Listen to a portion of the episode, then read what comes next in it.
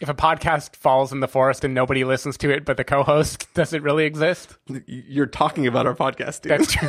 that, that's all the episodes. You're right.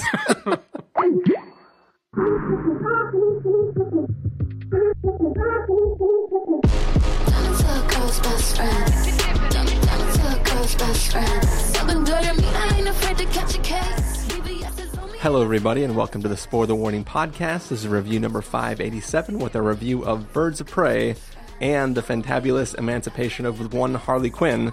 I'm Christopher Schnese. and I'm Stephen Miller. And if you're joining us for the first time, the Spoiler Warning Podcast is a weekly film review program. Each week in the show, we're going to dive in, debate, discuss, and argue over the latest film releases coming to a theater near you. This week, we are talking about Birds of Prey. And the fantabulous emancipation of one Harley Quinn. Um, so, yeah, but also this week, um, just last night, in fact, were the Oscars. Um, this is a film podcast, so we have to at least in passing mention the Oscars. Uh, yeah, Stephen, how, how did you feel about how everything went went by last night? Uh, well, so for starters, I think you and I were maybe both in this kind of strange position compared to the critical consensus of generally liking pretty much everything that was nominated, Yeah. at least for Best Picture. Um, so I wasn't of the camp of being like, oh my God, they better not give it to 1917, or oh God, they better not do this. Like, Yeah. for the most part, my bar was already relatively high.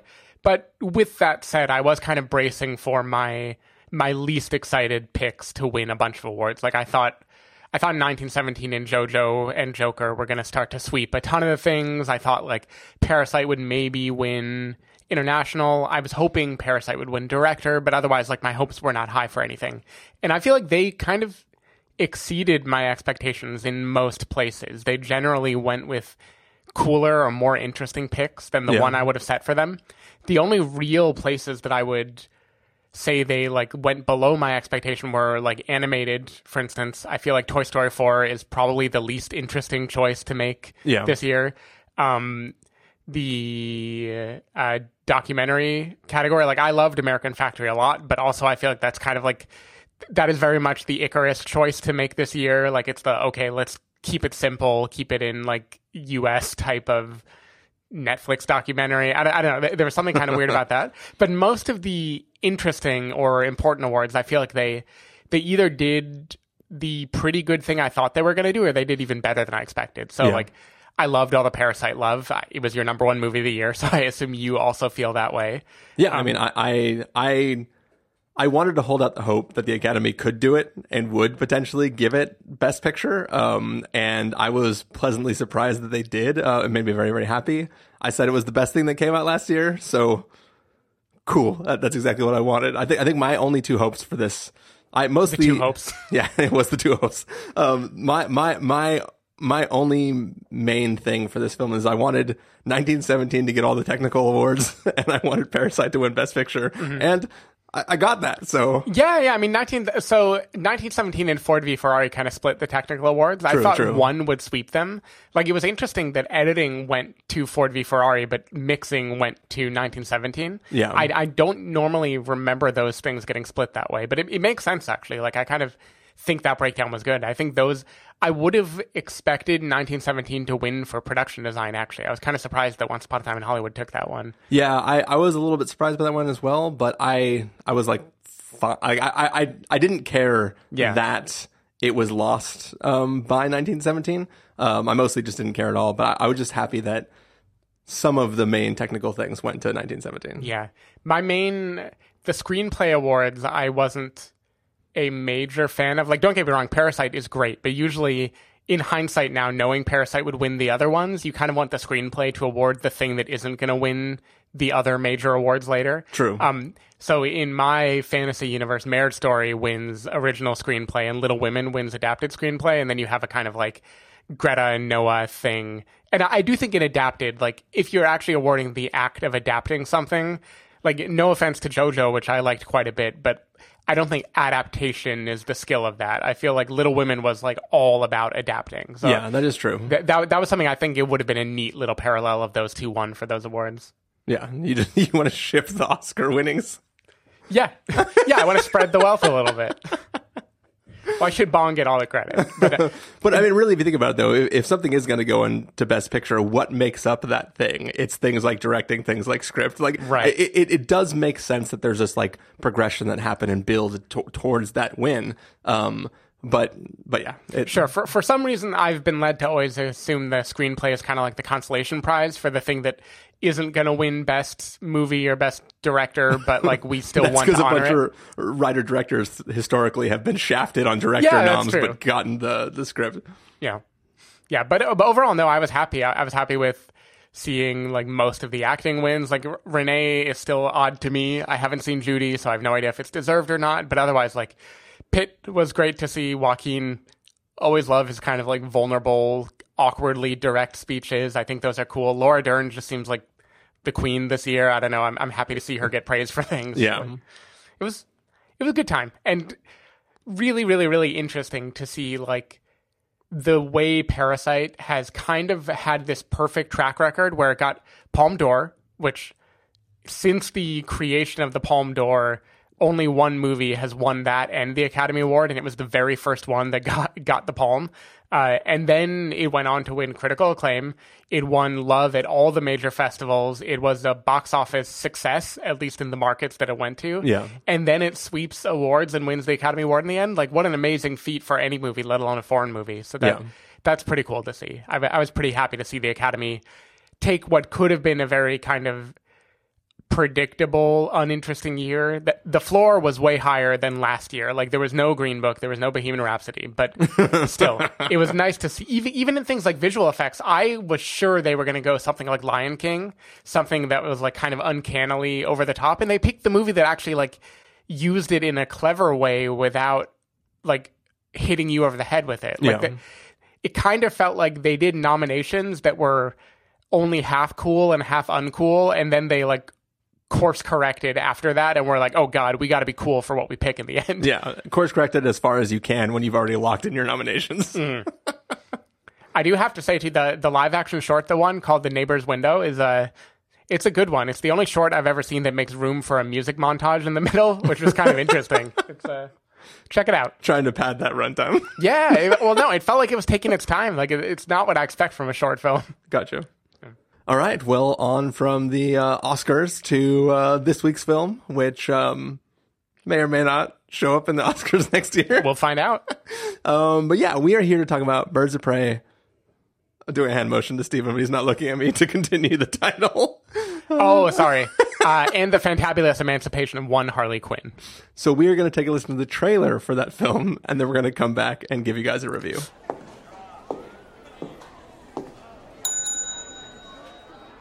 Can I help you? Why, yes, yes, you can. I'm here to report a terrible crime. And what terrible crime is that? This one. Ah, shit. I told this all wrong. Quick history lesson. This all started when the Joker and I broke up. It was completely mutual. And soon enough, I was back on my feet, ready to embrace the fierce goddess within. It's oh so quiet. Now that I cut ties with Mr. J, I'm about to learn that a lot of people want me dead. All alone And at the top of that list is this guy. and so peaceful. But it turns out that wasn't the only dame in Gotham looking for emancipation.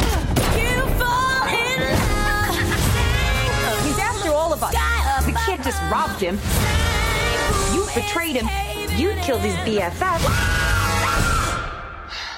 What? You are so cool. You never. And you're dumb enough to be building a case against him. So, unless we all want to die very unpleasant deaths, we're gonna have to work together. Sure.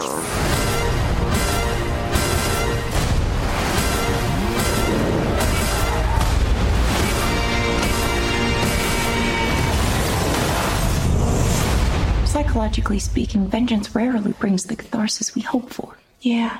Are we ready? You blow up.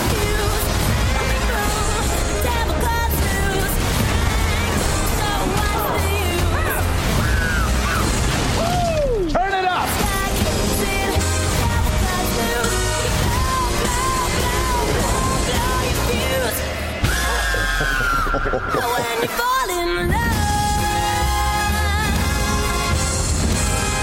Shit, is that a hyena in a bathtub? I named him Bruce after that hunky Wayne guy.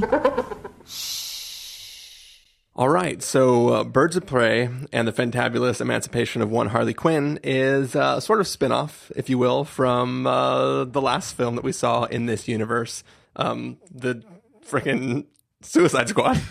I almost forgot what that film was called. Um, but essentially, uh, Harley Quinn and Mr. J have uh, split up. And sh- without the protection that comes from being the significant other of Mr. J, um, she is sort of on her own and trying to gain her own dominance in the world.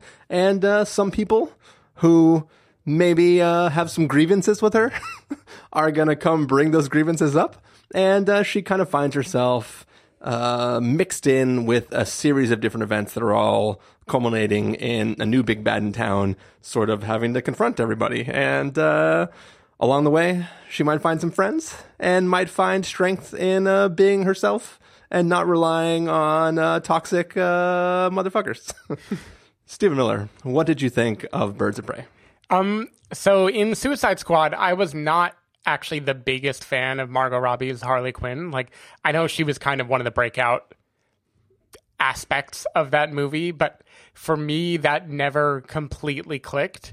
And I still don't know if I'm the biggest fan of her Harley Quinn, but I do think this movie does a really good job of showcasing her. Um, to me, this is her version of what Rocket Man was for Elton John, which is like the movie that just takes whatever the essence of the character is and just like explodes it and is like, look, you might not love it, you might hate it, but you can't deny that like we are putting it all on the screen. Like It we is are it. The entire movie is going to be like fueled by the psychology of the main character that we are homaging. Um, and for me, I actually thought this was a, though by no means a perfect movie. We'll, we'll get into plenty of things that I think are lacking about it. I thought this was actually surprisingly a lot of fun. This was a movie that I had way more fun with than I expected to. Um, and I think part of it is just the cast is generally great in this. Like I think Margot does a great job. Rosie Perez as the detective, Mary Elizabeth Winstead as the huntress, uh, Black Canary is someone I had never seen before. Uh, Smollett Bell, Jurnee Smollett Bell. Um, and then of course the villain, Ewan, Ewan McGregor, I think is just such a great campy villain in this movie. To to me, he was like Jake Gyllenhaal and Spider Man levels of great. Just like a guy who showed up and is like, I am going to chew the fuck out of every scene. I'm going to be this wacky, hilarious, campy guy. And Chris Messina is his like strange sidekick. It, I, I thought that all worked really, really well. Like Yeah. I had a few laugh out loud moments uh, watching them, and I think so. The action in this movie does not evolve very well, but I think it is fun in the way that it works. It kind of it felt like that one scene in The Kingsman to me, um, where it's kind of like a long take, like beat up everyone in the room uh, mentality. Is in, in the bar or is this Uh, yeah, I'm, I'm thinking in the bar and in the church actually, but more in the bar, I guess. The church was a little more. or the end of the second one that Yeah. ends with a meat grinder? Yeah, yeah. So it it felt kind of like that, where it's like over the top, slow motion, kick ass. Outwears its welcome a little bit, but it, they don't lean so hard on it. So I think it stays fresh most of the time. And the choice this movie makes uh, to basically inter introduce all the birds of prey separately and kind of have them team up only by the end. I, I don't think it's too spoilery to say that that's kind of what the movie is doing. People who know comic books will definitely know that that's where it's going. Yeah. Um, they do this interesting thing where every one of the birds kind of gets their own genre and their own treatment, and they don't try to glue those tones together very much at all.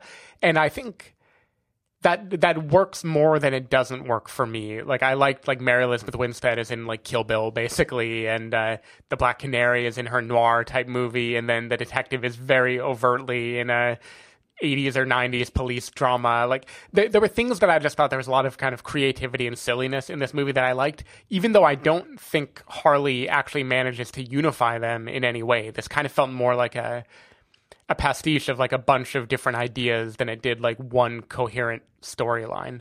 Um, I do think though the storytelling works pretty well in this movie. They do this thing where it starts with an inciting event and then works its way backwards, and then kind of a few times shows different characters and how they will arrive to the same te- scene at the same time. And I think that all was pretty great. Like I think it helped that we had just seen The Gentlemen the week before, so I was kind of already in the mindset of like show me what I missed, you know, like play You're with stepping on my joke, Steven. You're stepping on Oh, my joke. Oh boy. All I was right. going to pitch a double feature called Ladies and the Gentlemen." it, it, it would go well. Uh, I, I- I think they would definitely fit well together. Uh, but yeah, I, I thought the the style was just fun. I got like kind of Sin City vibes from parts of it. Like it was like the splashes of color, the very comic booky nature of it, and even though I think it parts of it are kind of paper thin and the plot I'm kind of hard pressed now to tell you that much about what happened, but I know I had a fun time watching it and it was a good kind of girl power romp that doesn't take itself too seriously or try to be too proud of whatever message it's pushing. It, it, it tends to just be like, let's just make a a fun movie that is like unabashedly living in Harley's world, and I think it works pretty well.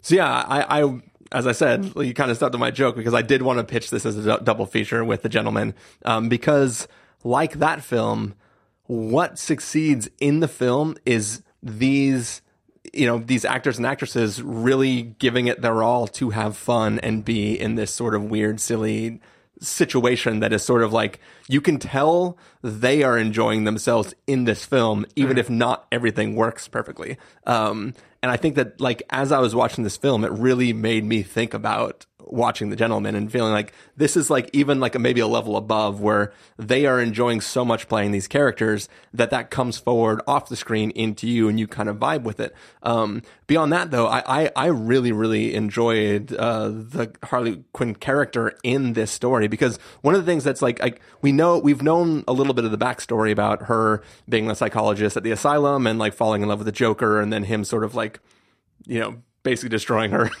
Um but what i loved is is the the running gag of the psychologist hasn't left her. She still has that mindset and she's incredibly self-aware. She's not just a person who has you know been driven mad by working in the asylum and falling in love with the joker but she still has the 100% conscious self-aware analytical side of her brain where she can like dissect her own actions and emotions or the actions and emotions of every, er, other characters. And that ended up being like a really funny little moment to like insert these little bits where you're like, okay, cool. Like this is not just about this character emancipating herself. It's like she's always been in there and she has this like really uh, strong internal drive and understanding of the stuff she's putting herself in. And I, I thought that was like a, a very fun sort of way to play with this character. Um, I also think that specifically her fight scenes, like her solo, um, times that she goes up against other people, um, thinking, thinking the police station, um, other moments like that, like they are really very inventive, really, really fun moments. I think that the action breaks down once you have all of the birds of prey acting at the same time. It's sort of, it's sort of instead it becomes, instead of, instead of continuing to be really inventive fight choreography that really shows off the individual characters, it becomes this free for all where people are just sort of like running around and roller skating and like jumping off of things and bouncing everywhere. And it's sort of, there's not enough interesting things happening once yeah, it goes more for fighting. like quantity than quality at that point. Yeah, and, and there's no like love or hate the Marvel films. When everything gets really chaotic, they stop for brief moments to have those hero shots where all the characters are fighting at once, or you get the 360 pano sort of like capture and stuff like that. Those things are you taking a moment from the chaos to show your heroes and give them a second to shine. And this lacks that. It just becomes chaos in the end. And I think that those kind of moments let me down a little bit. Uh, but overall, I think I had fun with this character. I am a little less hot on the story. um, uh, I mean, I know you're not praising the overall narrative of the film, but you like the sort of switch back and forth and how it kind of brings all the characters together.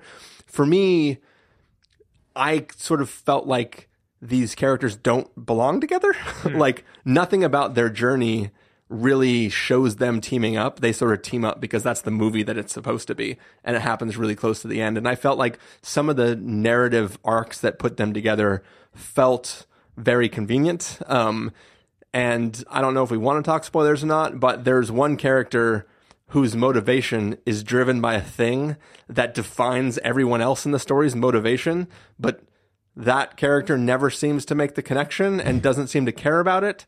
And the very last shot of this film seems real stupid considering some information that Harley gives us through her own dialogue that narrates the whole setup for everything. Um, so I don't know. We, we can talk about it or not, but there are some things that really kind of made me go like, "Wh- why in this film? But overall, I had a good time with it, and uh, it's a, a nice way to kill two hours. Yeah, I mean, I mean, it is interesting that it a team up movie is almost not what this is going for. It's more like how can these people accidentally wind up together at the very end, right? Like, it, and that kind of surprised me. I thought it was going to be a movie where the first half is them gathering together, and then the second half would be them accomplishing a thing, and that is definitely not what this movie wanted to do.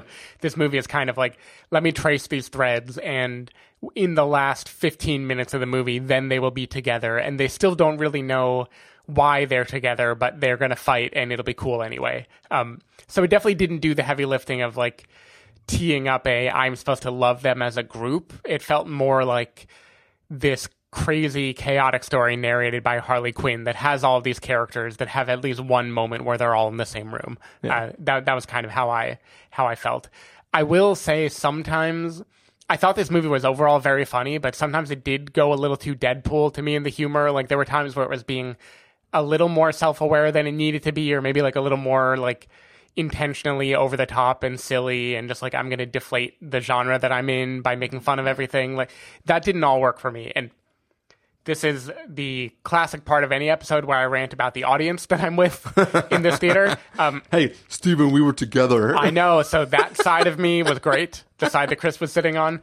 Um, so this is a movie that, if you wanted to, you could decide this is a a overtly girls rule, boys rule type of movie. And to be fair, it, it's playing with this like riot girl type aesthetic. Like like like it's having a lot of fun in that sandbox. I I won't deny it. It's totally cool for that too. I I dig it. Yeah. But when you're in a San Francisco audience at the Alamo, you tend to get a crowd of people that very much want a movie to be socially about the thing that they want it to be about.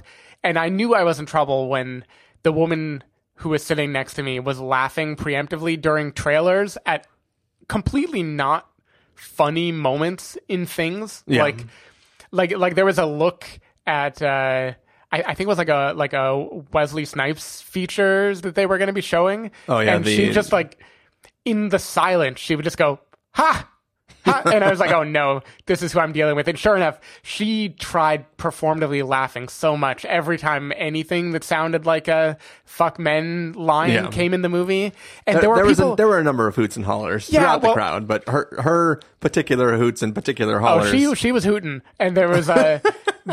there were, I swear to God, there would be see like lines in this movie that people were literally snapping at afterwards. Like, Yeah. I felt people snapping, and it that bothered me because I actually think this movie does a great job of drawing that line where it is like it is for sure playing in the like girl power. Let's make a film that like has representation and that is like showcasing like female villains and female heroes for a change. But it does it without being obnoxious or self-congratulatory so Yeah. well and then the audience just found this way to still self-congratulate in a way that kind of I, I had to like tune them out after a while because they were kind of annoying me with their uh, desire to make this movie into like some epic like clapback or whatever which is not what the movie is doing. Um, but anyway that, that that's my little rant hat. The audience almost ruined it for me but i managed to ignore them. Yeah. You know, you, you brought up Deadpool, and one thing that Deadpool does, I, I think, great is uh, make fun of the fact that it is in another film's universe, but can't have those characters in it because of budgetary reasons slash licensing, right? Yep. How do you think this film dealt with the? Because I mean, if if you really think about it, there is no real this doesn't feel like Gotham and it doesn't feel like it really sits within that universe other than the fact that Harley Quinn keeps saying Mr. J and we're definitely broken up and it sort of it feels like its own full on offshoot but a character completely references it and then one of the birds of prey the running joke is that they've never heard of the Joker. Mm-hmm. so I like how do you do you think this this film should have tried to play in that sandbox a little bit more or are, do you care? I don't know. I mean, the sandbox, like even Suicide Squad, didn't feel Gotham to me at all. Right? It just felt like a collection of characters with this like crazy aesthetic tying them all together. So to, to me, the real question is Joker, and should Joker have been there, and if not, should they have done more to make you believe this lives in the same world that Joker lives Yeah. in? And I don't know. Like, I, I think the meta aspect of like we're not even going to show him in the movie works with what the movie is doing, where Harley is being emancipated from this, and she's Yeah. not. She's stepping out of his shadow.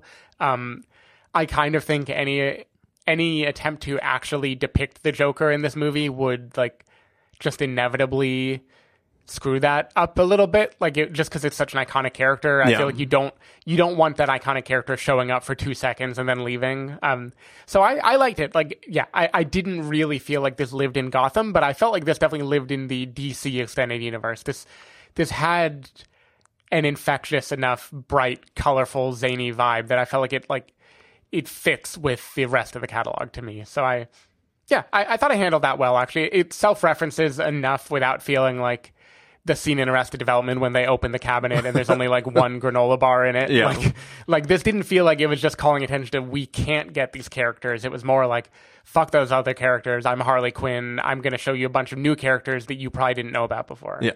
So one, one of the, the interesting things about that though is that so we th- this film starts with sort of like a cartoon retelling of her whole history, and one of the things it talks about is that like not that they've broken up many times before, but sort of many many a time the Joker has sort of like pushed her aside and she's come running back, right? Mm-hmm. So whether those are actual breakups, we don't really know, or whether it's just him like not wanting to pay attention to her and then like eventually being fine with her being there.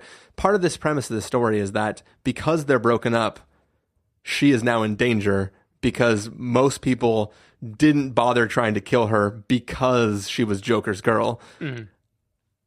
I'm not the Joker, but I feel like if someone tries to kill my freshly broken up ex, I'm still gonna come for your ass, right? Mm. like, Well, yeah, like who knows the breakup is for real, right? yeah, yeah, exactly. Like the I like there, there- there's part of that. Like I like that premise from a starting point, like an idea of of oh now she's like it's more than just like she's emancipating herself from like the Joker, but she is now literally on her own and has Yeah. to be everything that she needs on her own. I like that from a storytelling perspective and from a journey for that character, but it still made me think that like these are the dumbest criminals in the first of all these criminals are dumb to think that now they can try to kill her because I would I would assume as a criminal not not as a criminal in real life but like as somebody who is pretending to put myself in the mindset of a criminal I would believe that the Joker would still be a threat to me if I fucked with Harley. And second of all if uh, Ewan McGregor's character is really like rising to power so quickly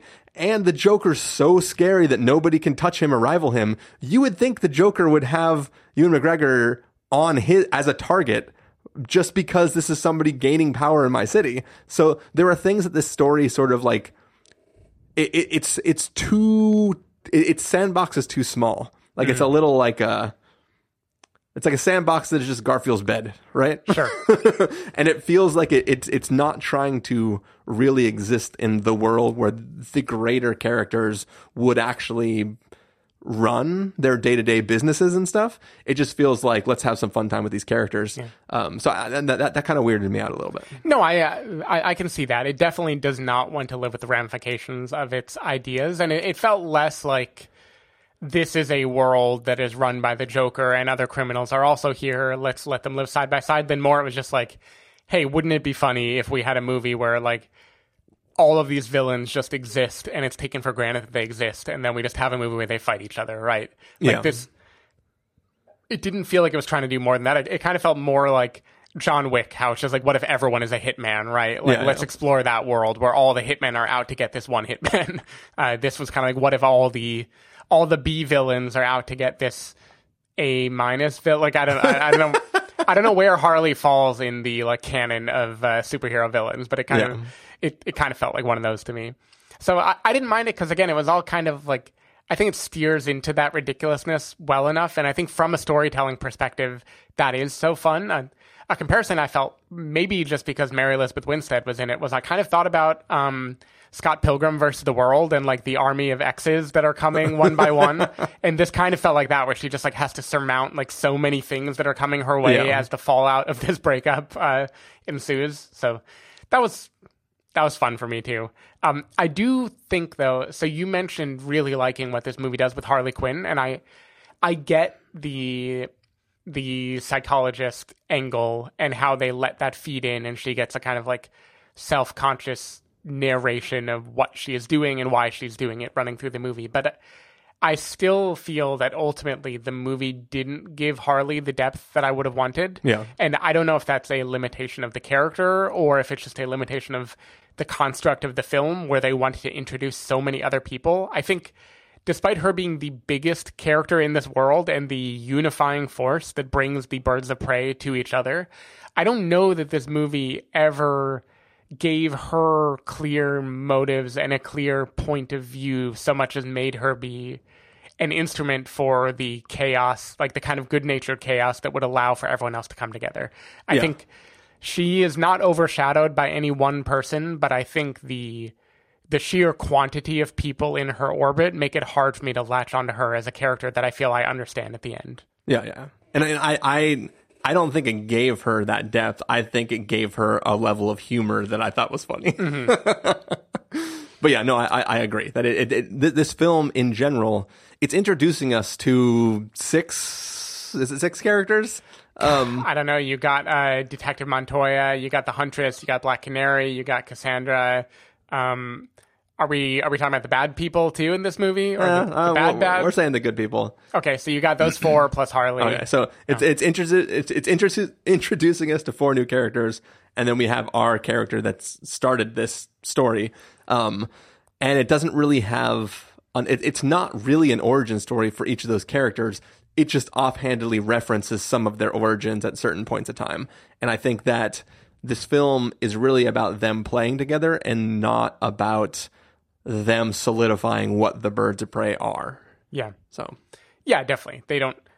And to be fair, I don't think Suicide Squad does that either. But nobody's holding Suicide Squad up as a bar to try to exceed. You want to be way better than Suicide Yeah, Squad, but- not just a little bit better. But the premise of Suicide Squad is all of these B heroes who are worth nothing to nobody are being forced together by a government agency. Birds of Prey is these five distinct women coming together of their own volition or Yep. circumstance, right? So it, it's it's trying to do something different. So the failure of that in Suicide Squad is not as sort of it doesn't weigh as much on the overall narrative because the literal story is these you know however many people it were who don't give a shit about each other who are being forced to work together who are all like side characters that nobody who didn't read the comics will know. And this is also a bunch of people who you're not going to know if you didn't read the comics but there's not at, there's not one universal force that is forcing them to work together. There is just coincidence around a central narrative that forces mm-hmm. them to work together so it's sort of like i though this is definitely better than Suicide Squad, Suicide Squad's basic premise is more easy to allow for than the premise in this film.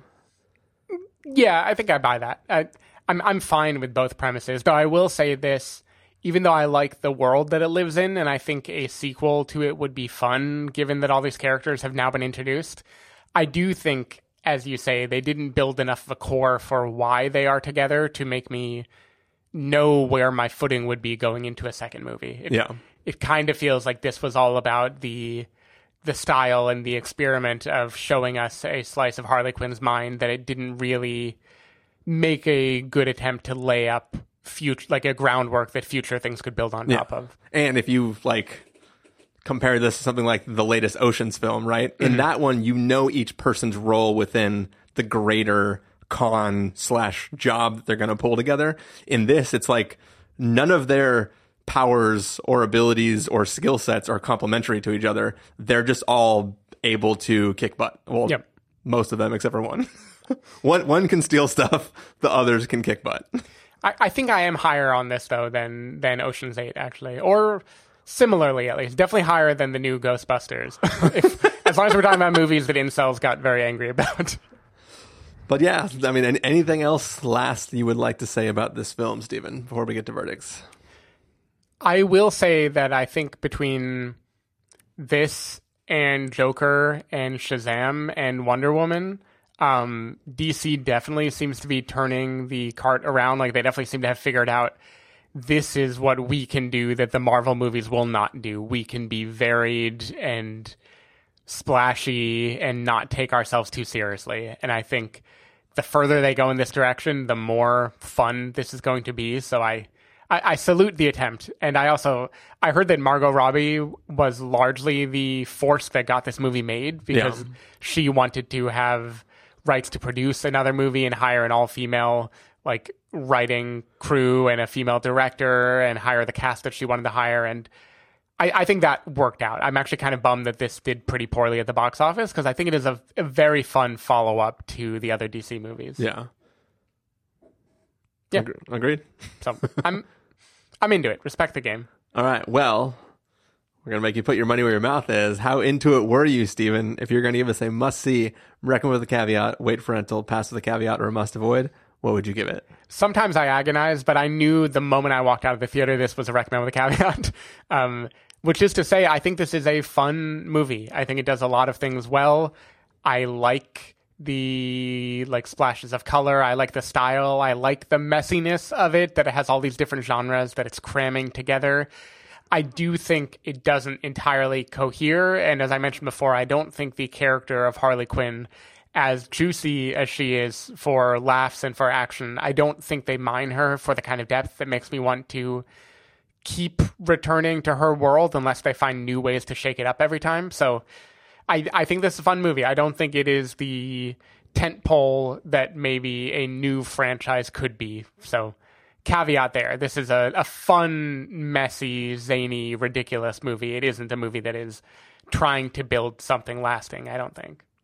Yeah, I think that this, if this film took itself an ounce serious at any point in time, it might be a bad movie. but I think it, it, it is light enough and it and it, it knows what it's doing and it's doing its best to try and have fun with it. And it doesn't think it's trying like part of one of the reasons I didn't like uh the the gentlemen is because that film felt like it thought it was pretty clever. And i think that while that film is fun um, I don't think that it is as smart as it wants to be, and that sort of hurt that film. Yeah. This film jettisons the attempt to be super smart from a standpoint of a cl- really complicated, clever narrative, and it really just tries to have fun in the sandbox that it's in. And I think that because of that, it can achieve a recommend with a caveat. And I think that if it tried harder to try to be clever with the story it was trying to tell, it would have suffered a lot more in my eyes. Um, so I'm happy that it it went for what it did and it tried to have fun. And all of the people who are playing roles in this film are having an amazing time, and that comes through, comes off the screen, and it helps elevate this film too. Recommend the caveat, but the caveat is that it's not really doing a whole lot. It's just trying to have fun with these characters. So Yep. there you go. That is our review of Birds of Prey. And the emancipation of, and the fantabulous emancipation of one Harley Quinn. So hopefully you enjoyed that review. Stephen Miller, people want to find you throughout the week. Where can they do that? You can find me at twitter.com slash sdavidmiller or sdavidmiller.com. People can find me at ChristopherInRealLife.com or Twitter.com slash ChristopherIRL. You can find the podcast over at TheSpoilerWarning.com where you can get a bunch of the back episodes of the show. If you want to subscribe to the show, you can do so on Overcast, Stitcher, Apple Podcasts, or wherever podcasts are found. If you want to know when the episodes go live, you can follow us at Twitter.com slash SpoilerWarning, Facebook.com slash The Spoiler Warning, or Instagram.com slash The Spoiler Warning. Um, if uh, you want to get, get a hold of us directly, you can send an email to fans at thespoilerwarning.com or use the contact form on our site. Music for this episode will come from the soundtrack to Birds of Prey, so hopefully you are enjoying that. Um, and if you're wondering what happened to that review of the rhythm section, uh, it never got recorded because uh, I got sick. Um, I Stephen- got sick of going to the movies. Stephen watched some Oscar shorts instead of uh, seeing that film. Yep. And uh, that was lost of time, um, much like the film. So, Much like the death of Dick Long. hey, that, that one got recorded and it still technically exists. Mm. So, we'll see. If a podcast falls in the forest and nobody listens to it but the co-host, does it really exist? You're talking about our podcast, dude. That's true. that, that's all the episodes. You're right. Um, but yes, thank you for listening. We will be back next week with another review to not jinx it, we're not going to say what it is, but it's probably Portrait of a Lady on Fire. Yeah, I think it's gonna be that. Unless it doesn't come out near us, but it is coming out near us, so it's definitely Yeah. going to be that movie. I think that means I have to watch it a second time too to to have it fresh. Yes. All right, goodbye, everybody. Bye, guys.